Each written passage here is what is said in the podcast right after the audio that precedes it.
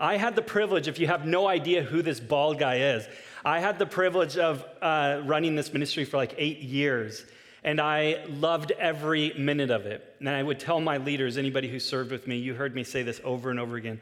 I love this ministry. I love being here. And I must confess, it's, it's sad uh, leaving, but it is great to be back and to know that you guys are well cared for. You've got a great leadership team. Vin is leading you well. And I just pray God's richest blessings over this ministry. Thank you for having me back and being willing to listen uh, to this old guy one more time.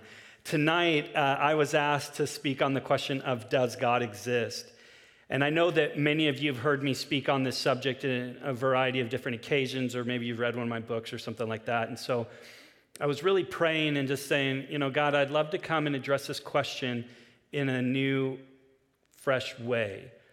And, and, and in that, I was also just thinking over all these years as I've thought on this question, you know, I've been a, I've been a Christian for 25 years.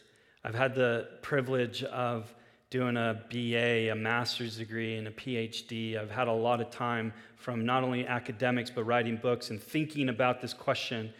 Uh, how would I address does God exist? And as many of you know, when I, when I was at uh, Northview, before I came here, I was running a ministry called Apologetics Canada. Apologetics is a Greek word meaning to give an answer or a reason for the hope that you have in Jesus, as it's talked about in the Bible.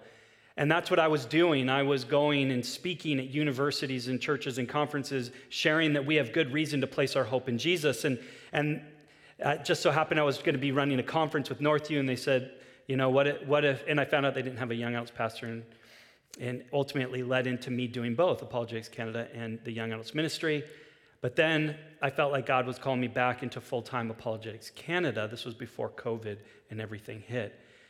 And so now I'm, I am back full time, and I've been for the last two years back full time with Apologetics Canada. And God has been richly blessing this ministry as I've had the privilege of encouraging people uh, across Canada. Northview is still my home church. My wife and my kids and I uh, attend here at Northview. Love this church and pray again God's richest blessings over it. So tonight I want to come at this question does God exist from perhaps a little bit different perspective. Before I get into it though, this is an important subject. And I just want to take a moment just to pray over it because I'll just be honest, even as I was thinking about this and about how I would present this tonight, eh, it was a struggle for me to, to really go, what, what is the best approach and how do, I, how do I speak on this? So I'm really just asking that the Holy Spirit would just lead me tonight as I, as I address this, and I pray that it ministers to you. God, as we just gather tonight and just take a moment to think about one of the most important questions that we can ask Do, do you exist? What is life all about? Why am I here? God, I just ask that you give us eyes to see tonight, but I also pray that you would give us hearts that would be attentive, that would be listening. And that God, we would do more than just think about these things intellectually, but we would put them into practice in our lives. Amen. This is a, an interesting season in my life, particularly as I think about the question Does God exist? In a, couple weeks, I am going to, Lord willing, have the opportunity to fulfill a, a lifelong dream. In a couple weeks, my, my wife and my kids I, um, I have two boys, William and Tristan. They're 12 and 14. And we are going to be hopping on a plane and we're going to be heading to Nepal in April. And we are going to be hiking to Mount Everest Base Camp together. And this is something that I have been dreaming about for a long time. Uh, I, I've had the opportunity to do uh, lots of cool stuff in my life, but, the, but being able to do these sorts of things with your kids is incredibly meaningful to me. I remember very distinctly when I was eight years old. See, I, I grew up in, as many of you know, and some of you have no idea who I am, I, I grew up in a, in a broken family. I grew up without a father. And I remember when I was eight, I was invited by a friend. His name was Justin Hall. I still remember and still in contact with him. He invited me to Boy Scouts. And I went out to this Boy Scout thing. The very first thing we did with Boy Scouts is they took us snow camping. And I'm, I'm camping in the snow, freezing my rear off. You know, and the one hand I'm thinking, why am I here? And the other hand I'm thinking, this is so cool. And, and the thing that was so cool to me was this was the first time in my life that I had really ever not only done something adventurous, but this was the first time in my life that I had ever had men in, in my life at any level investing in me at all. And I remember while I was sitting in the snow, I began to hear these, these uh, stories about mountains that are even greater than the mountains here in the Pacific Northwest. And that there are these mountains called the Himalayas. And within the Himalayas is the world's tallest mountain, Mount Everest, and that you can hike to the base camp. And I remember thinking at eight years old, how cool would it to be the kind of dad that would take his kids on an adventure like that? And, and that really seeded a dream for me that I could be the kind of dad that I never had. And, and that is an adventure that I have been on for a long time. But I would actually say that the seed of that began all the way back then. But that seed never really took root and never really went anywhere until I got serious in my life about the question Does God exist? This was a foundational question for me that I wrestled with when I was 17 years old. I was at a conference and there was a speaker that was talking. I didn't grow up in a Christian family. I, my mom began to go to church. She started bringing me to church. Uh, I'll be honest with you, I, have always believed that God exists. Even growing up in a broken, non Christian family, God existing has always been a no brainer to me. But the thing that was, that was the question mark for me was whether or not I cared. Who cares whether or not God exists? That, that, was, that was the question I was wrestling with. But I remember when I was 17, I got real with myself and I had this conversation where I'm talking with the Lord, and, and God's like, Hey, do you actually believe I exist, Andy? And I said, Yeah, I, I do. And then, and then I remember so distinctly in my spirit God just saying, Then why don't you live like that? Why don't you live like it's true? And, and, and this was a, an important concept to me because I remember thinking, I want something different. I have tasted the broken life. And I remember when I came to God, I said, God, I want to taste something better. I want to taste something good. I want to know what life looks like when it flourishes. Can you show me that? And I said, God, I, am not just going to have this conversation about whether or not you exist. I'm actually going to do something about it. I'm actually going to act on this question. And that's what I really want to get at tonight. The question whether or not God exists is not some sort of intellectual, philosophical, theological uh, question. This is a foundational question about how you're going to build your life. It's a foundational question about what are the choices that are actually going to matter to you. Because I had a misconception. And I pray if you hear anything tonight, this is what you would at least take this away. I had, this, I had this idea that when I was 17 and I said, Yes, God, I believe you existed, I thought that this was kind of like this one time like answer sort of thing, and then it would just kind of story arc everything in my life, and then poof, I would be the kind of dad I've always wanted to be. I would experience, you know, the, the kind of flourishing or good life that I believed was out there. It's just not the way it works. The question, does God exist, is a question that you just don't answer one time. It was interesting this, this last week. My kids told me, they said, Dad, with this trip we're doing, they said it would be really cool to film it. And I was like, okay. I'm shocked that you would want to film it. Let's, let's film it. And, and part of filming it, I was thinking it would be kind of neat to show that I have been hiking. You, don't, you just don't just one day go, I'm going to take my kids to Everest right? I, have been hiking with my kids since they were babies. The, the, my kids don't know anything other than hiking. They hike all the time. We're going to be hiking this weekend. We're constantly in the outdoors. That's all they've. That's what they've what they've known.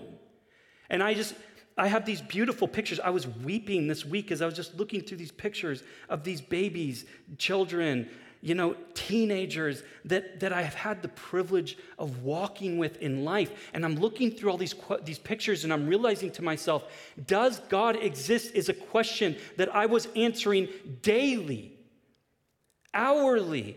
Who am I going to be today? What is the foundation I'm going to build my life on today?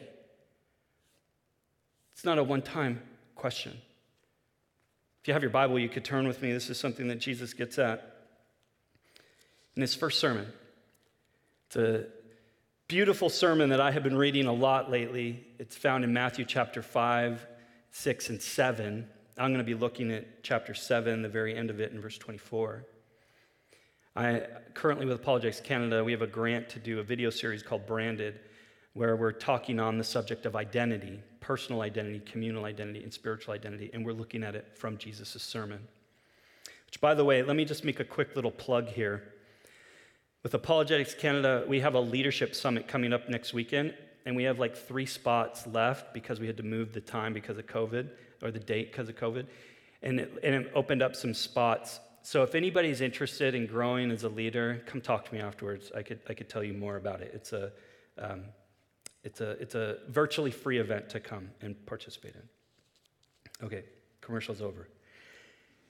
In Matthew, chapter 7, Jesus is giving this sermon on identity. And at the end, he hones in on this idea of our spiritual identity. Who are we? What is the foundation you're going to build your life on? And Jesus ultimately says, listen, there's two kinds of people in the world there's the fool, and there's the foolish, and there's the wise. Which are you? Notice what he says here. He says, Therefore, everyone who hears these words of mine and puts them into practice is like a wise man who built his house on the rock.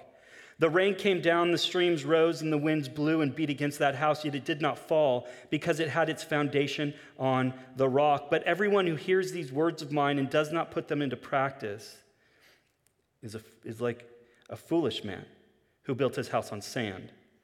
The rain came down, the streams rose, and the winds blew and beat against that house, and it fell with a great crash. Here's my point, and here are the two things that I'd like to talk to you about tonight with regards to the question Does God exist? The first one is this Does God exist? is foundational to your life. It's not just a question, it is building the foundation upon which you're going to build everything else. And the second is this a storm is coming. A storm is coming, and perhaps a storm has already hit. As we were praying tonight with the, the leaders beforehand, we were hearing from many people that were dealing with all sorts of things in their lives right now. Maybe they know somebody who has cancer. Maybe they have a parent that has cancer. Maybe you're going through cancer. Or maybe you've lost a job. Maybe you've lost a loved one. Maybe you've had a breakup. I don't know what it is, but perhaps you're in a storm. But I can guarantee you this if you're not in one yet, you will be a storm is coming. And when that storm comes, it is going to help you to see, for better or worse, the foundation upon which you built your life. But here's the challenge. See, when I was your age, I thought that does God does God exist is a question that I needed to answer, and that this was all about me, and this was about my life, and about how I was going to build my life, sort of thing, and what I wanted. The older I get, the more I realize that does God exist isn't a question that you're just answering. It's a, it's a foundation that you're building that is going to also support your spouse. It's also going to support your children. It's a foundation in which your friends couldn't find shelter during a storm in their life when maybe they've built on sand and everything in their life has eroded, and you are the one safe place that they could go to. Or if you've ever just thought about, as I was looking through all these pictures, about what kind of a foundation have I built for my children? What kind of foundation have I built, and will it withstand the storms that you and I experience? I, I don't know if you've ever been in a storm where you've actually been fearful that you're not going to make it through this. I actually went through a storm with my kids. We were in Thailand, of all places. We were on a lake.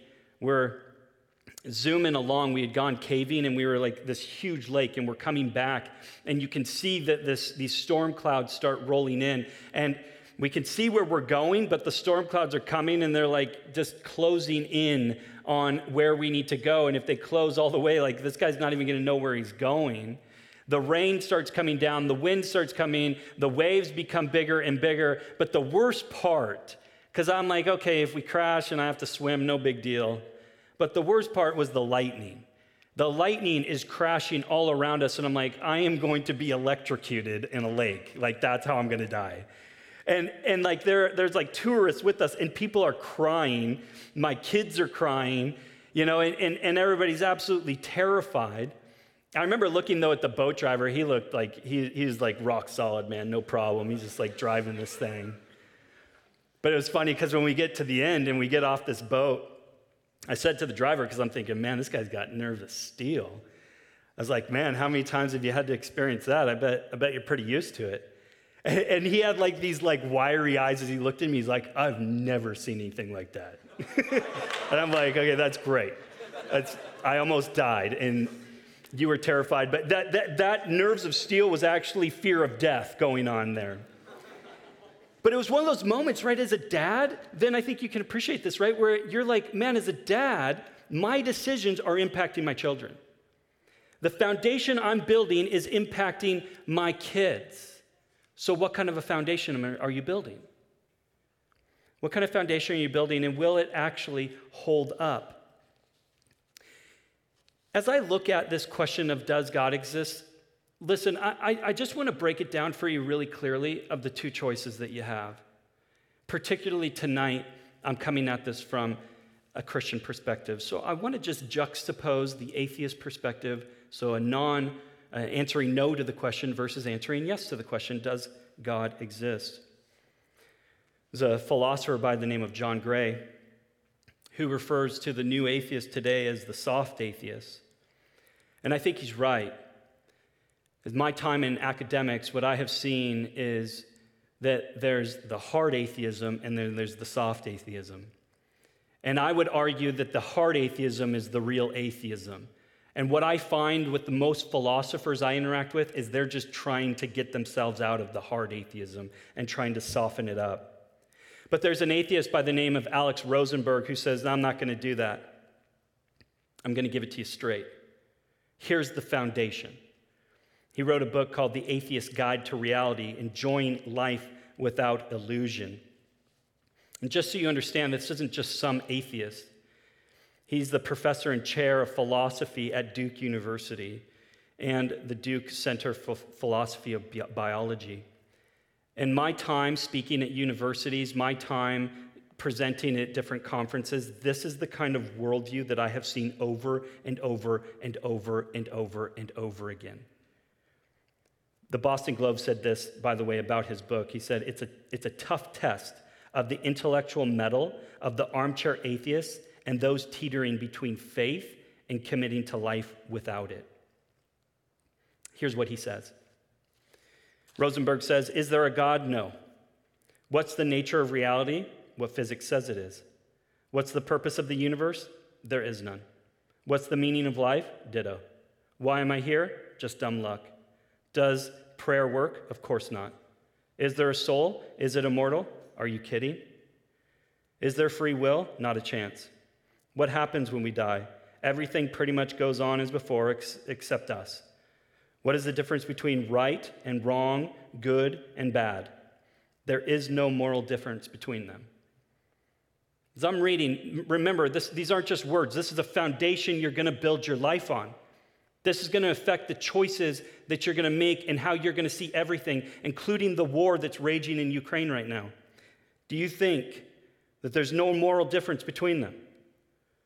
Why should I be moral? Because it makes you feel better than being immoral. Is abortion euthanasia, suicide, paying taxes, foreign aid, or anything else you don't like forbidden, permissible, or sometimes, or sometimes obligatory. Anything goes. What is love and how can I find it? Love is the solution to a strategic interaction problem. Don't look for it, it'll find you when you need it. Does history have any meaning or purpose? It is full of sound and fury, but signifies nothing. Does the human past have any lesson for our future? Fewer and fewer, if it ever had any to begin with. If you want, you can build your life on that foundation.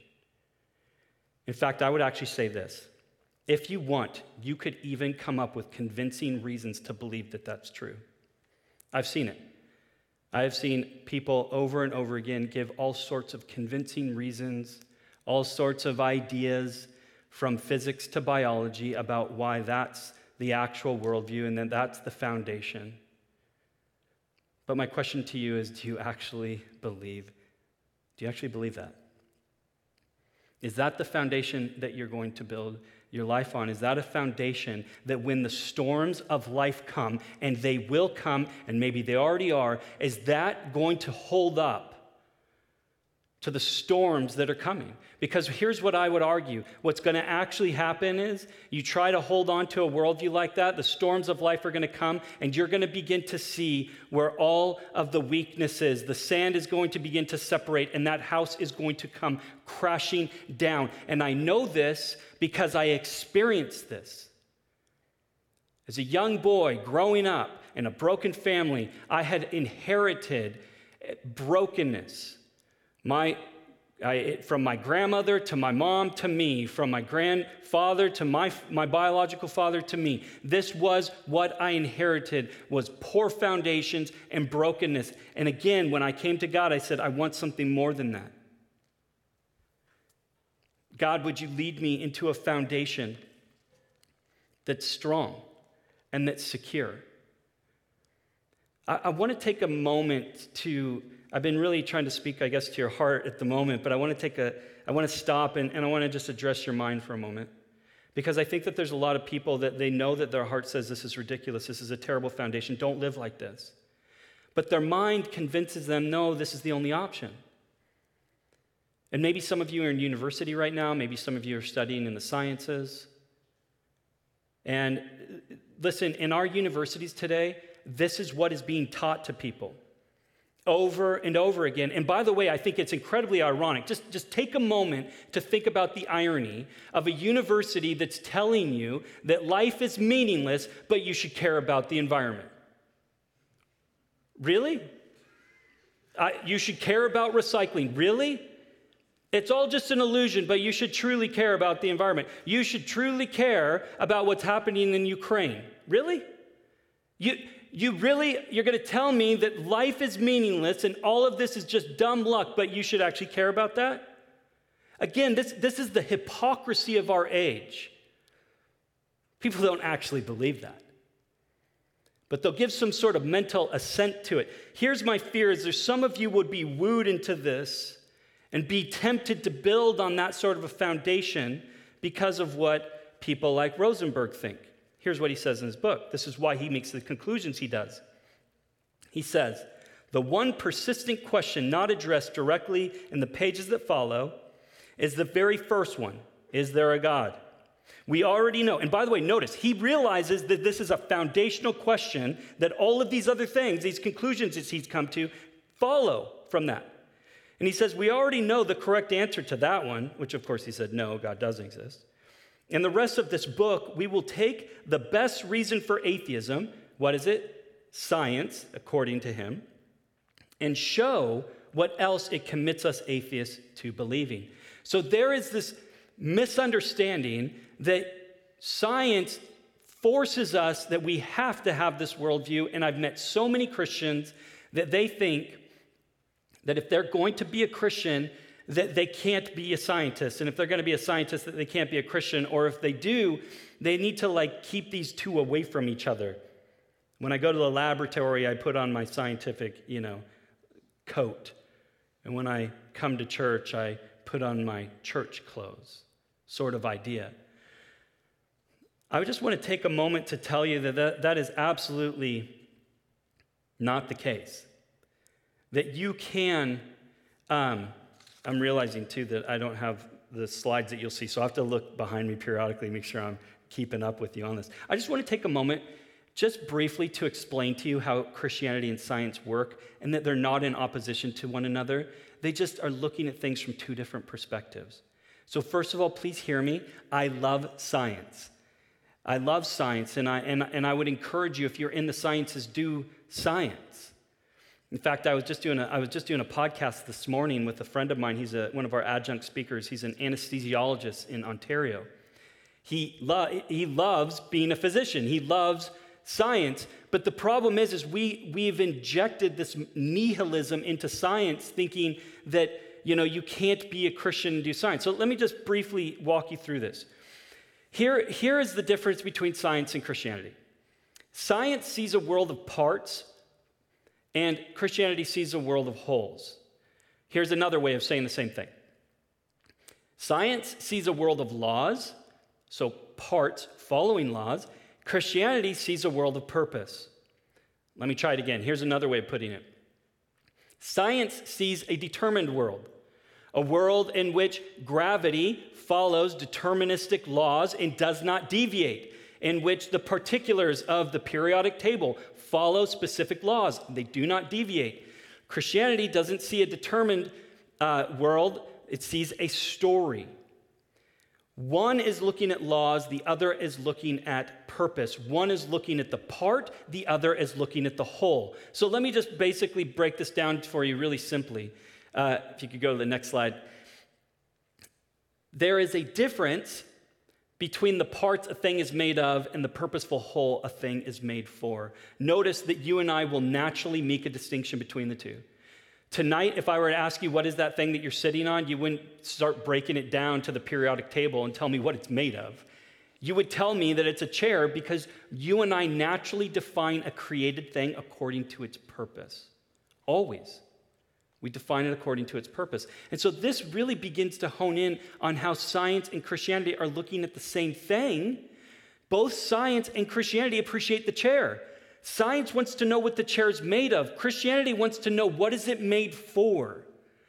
Notice that the two are not in opposition. Even in science, they're not in opposition. So if you go to the next slide, you can see that science is again concerned with the parts of the universe. You could go to the next one. Now, notice in science, you have two different fields of science. You have, you have pure science, that's physics, and the physicist is investigating the laws and the particulars and the laws that those particulars are following. Whereas applied science are those of you that are in engineering. You are taking what's learned from physics, what we know about the parts, and it helps us to know how we can arrange those things into purposeful wholes to achieve things, such as building a spaceship. Christianity then is looking at the big picture. You see, an engineer, we're looking at what humans have created. What have we engineered? In Christianity, we're asking, what has God created? What has He engineered? And that means we're talking about us. We're looking at who we are. In other words, what is my purpose? Why am I here? What is this all about? Again, science and Christianity are not in opposition. They work great together. They're looking at things from two different but important perspectives. Here's the challenge, though, and this is the reason I'm bringing this up to you. People like Rosenberg and so many, and those of you in the university and those of you just in our culture, this is the spirit of our age. This is the modus operandi of a secular culture. Everything is built on this, what I'm talking to you about right now, because everything is viewed from this perspective of a science only view that says the only real thing that exists are the parts. Notice what Rosenberg says as he concludes everything. He says ultimately, science and scientism, so scientism is the view that you can explain everything through science, are going to make us give up as illusory the very thing conscious experience screams at us loudest and longest. Now, pay very careful attention to this because so many people miss this point. When we ask the question, Does God exist? we're not just asking if God exists. The atheist is also asking whether or not you exist. Do we exist? Notice how he's going to move into that and what he concludes. The notion that when we think our thoughts are about anything at all, inside or outside of our minds, I know this sounds absurd, but we will see why this must be so in the next chapter. The physical facts fix all the facts. It's because they do that thinking about stuff is impossible. In other words, you aren't thinking. You're just physical stuff. You're just a periodical table. You're just chemical reactions. That's it. What is more, neuroscience has already made it plain how the brain thinks without its thoughts being about anything at all. Thinking about things is an overwhelmingly powerful illusion. Only, no, sorry, once we learn how this profound illusion is produced, we'll understand why it is hard to cast the illusions of consciousness aside for the real uh, answer to the relentless question about self, mind, soul, free will, and the meaning of life, which, of course, he already told you do not exist. But we will also see why it must be so, or why, uh, why, we must, why we must do so. I am arguing that as you look at the question, does God exist, you do not have to do that. You don't have to. Uh, listen, I'll just be frank with you. I don't have enough faith to believe that I don't exist that all of this is dumb luck, a powerful illusion, and I just think that I'm conscious having these thoughts, being aware. I want you just to break that down. Like, think about it. As I'm looking at my children, as I'm walking with them through life, as I'm building this foundation with them, I am absolutely 100% convinced that is not an illusion. But that requires a certain foundation. It means that I believe that I exist, but more than that, it means I believe that God exists. It means that I believe that there, in fact, is a bigger worldview than just the parts, but that there are purposes. And once you start thinking like that, I then come to Jesus and say, Jesus, tell me what the purpose is. Jesus, I want to follow you. I want to learn from you. Teach me why I'm here. I want to be the kind of father that I never had. Now, don't misunderstand what I'm saying here, by the way. I'm not saying that an atheist can't be a good father. But what I am saying is that you will you whatever foundation you're building storms in life are going to beat against that foundation and about against the foundation that you're going to hand off to your children and one of the most important questions that we're asking is will it stand so i want to end by asking that question Will it stand when the storms come? Uh, this happened in a debate between Rosenberg and William Lane Craig. They were debating the question of God's existence. And I want you to know what Rosenberg said as his foundation was challenged. He says, As we know, it's obvious, think about this. This is Rosenberg. It's obvious that there is, by the way, I don't have a slide for this if you're desperately looking for it. Uh, as we know, it's obvious that there is plenty of suffering in the world. I need to make something of my own personal history clear here. There are a lot of responses to the problem of evil, and I find that I find morally offensive. he finds these morally offensive. He doesn't even think morality exists, but, they, but they're offensive.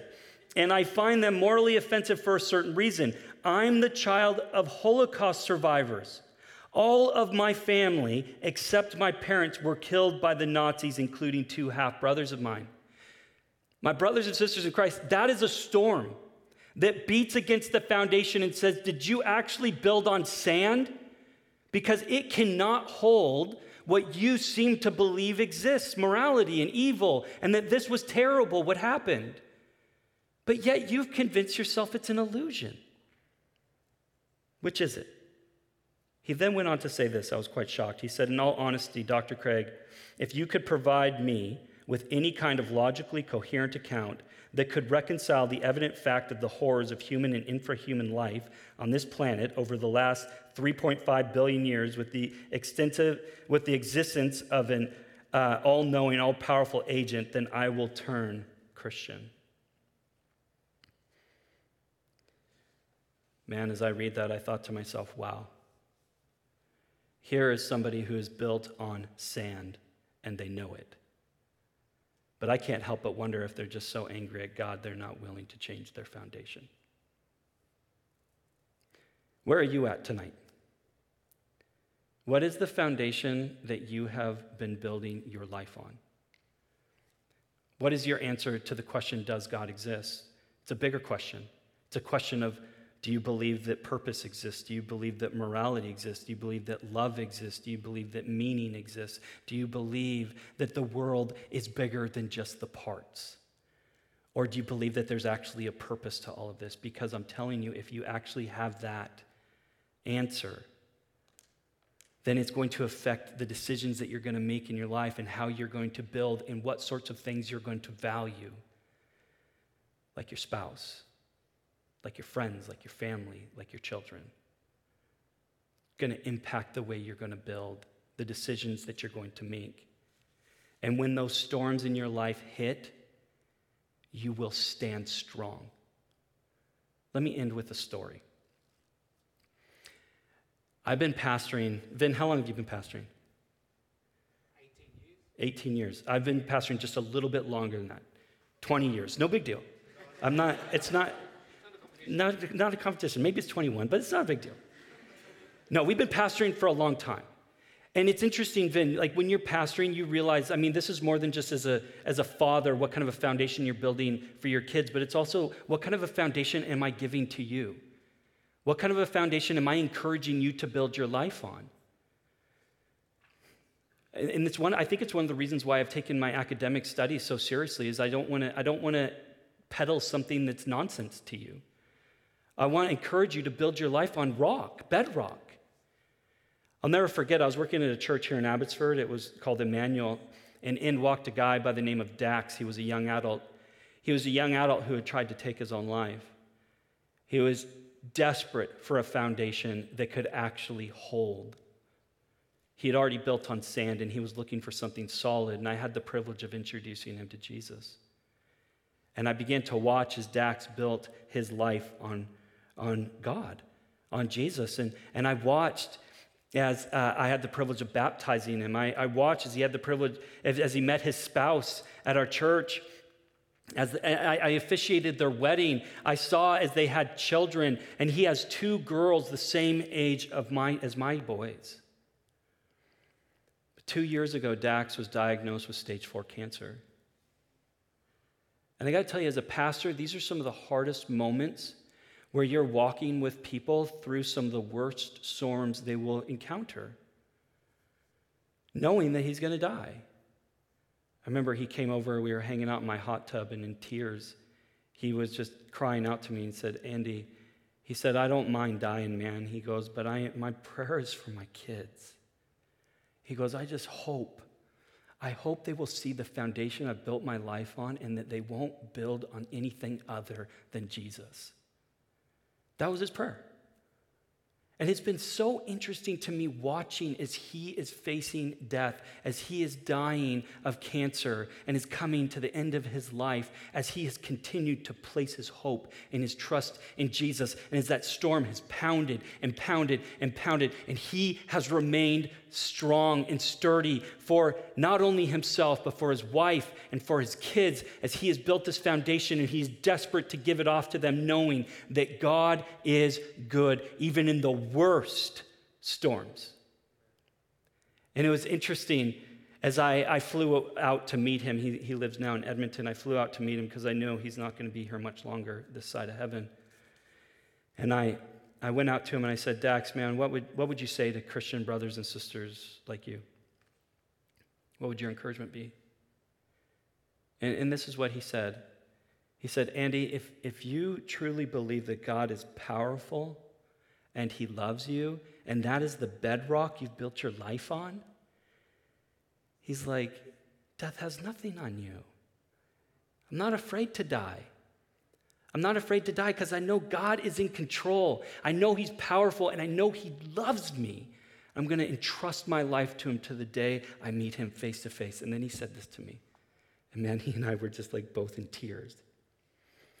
As he said, Andy, man, when I get to heaven and I get to meet Jesus, he said, he goes, if my job in heaven is just to be the guy who goes on his hands and knees picking pebbles out of the way for Jesus, he's like, that would be the best job, man. And it was just, that, that's Dax, that, that's Dax, man. Dax loves Jesus. And he's like, I will be the guy moving pebbles out of the way for Jesus because I've seen what he's done for me. As I built my life on him, I've seen what he's done for me. And the thing that I love about Jesus is Jesus isn't that kind of God. God lifts you and I up, and, and in his humility, in his love for us, he says, No, no, no, you don't need to do that. You're a child of the king. You and I have a truly wonderful hope.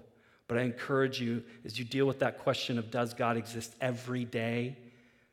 As the storms of life hit, that you would continue to over and over again place your trust in Him. I'm going to ask the, um, the worship team to come back on stage. And as they do, I, I want to I wanna read what Rosenberg wrote, but I want to put it in the Christian light. And here's my, my challenge to you. If you agree with what I'm reading, what I'm going to read in just a moment, if you agree with that, I want to pray for you. I want to pray for you because I am convinced that the world does not need soft Christians. The world is in desperate need of Christians who actually believe, not just some sort of, you know, mental assent, but actually live this out, that are actually building their lives on God and are willing to share that with other people. I was having a conversation recently with a, with a young adult that is a secular person that is going through a deconstruction. It's a secular deconstruction. I asked her, Hey, what's your beliefs? What do you, what do you, what do you believe? And she goes, Well, it's interesting. She goes, I'm currently rethinking them. And I said, Well, why, why is that? And she goes, Because of all that's gone on in COVID and now with this war, she says, My worldview is incapable of dealing with the level of evil I see in the world. There's a person who's getting real with their worldview realizing that the foundation she had built was completely inadequate, inadequate to deal with reality. So, listen, as I read this, if this is you, I would encourage you to stand up and I want to pray for you. A prayer of commissioning as you continue to build your lives, that you would be building a solid foundation for you, for your friends, for your family, for your spouse, for your children. So as I read, feel free to stand up if you believe. Is there a God? Yes. What is the nature of reality? What God says it is. What is the purpose of the universe? To love God and love people. What is the meaning of life? Ditto. Why am I here? Because God loves you. Does prayer work? Of course. Is there a soul? Is it immortal? Are you kidding? Is there free will? Obviously. What happens when we die? We experience relationship with or without God forever. What is the difference between right and wrong, good and bad, the way the world ought to be and ought not to be? Why should I be moral? Because it leads to your ultimate flourishing and the flourishing of those around you. Is abortion, euthanasia, suicide, paying taxes, foreign aid, or anything else you don't like forbidden, permissible, or sometimes obligatory? What God says goes. What is love and how can I find it? God is love and made himself known in the person of Jesus and continues to make himself known through you, his followers. Amen? Let me pray for you. God, I love you so much. And I've seen what you've done in my life, and I've seen what you've done in Dax's life, and I've seen what you've done in so many lives that have placed their hope and their trust in you and have built a foundation on you, the rock. God, I just pray for everyone here that's standing that they would continue day by day to answer that question Do you exist? Yes, you exist, and I'm going to build my life on it. I'm going to make decisions according to it, and I'm going to trust and know that when the storms come, and they will come, that I will stand because you are strong and that I can be a refuge to those who've built poorly, who have built foolishly, foundations that have dissolved, and that I can be a place that they can go for safety, for harbor, and that one day, God, we can build the sorts of foundations and share those foundations. The world that is in desperate need of meaning, hope, purpose, and value. God, help us to be a light in this world, we pray, to your glory and the building of your kingdom. Amen.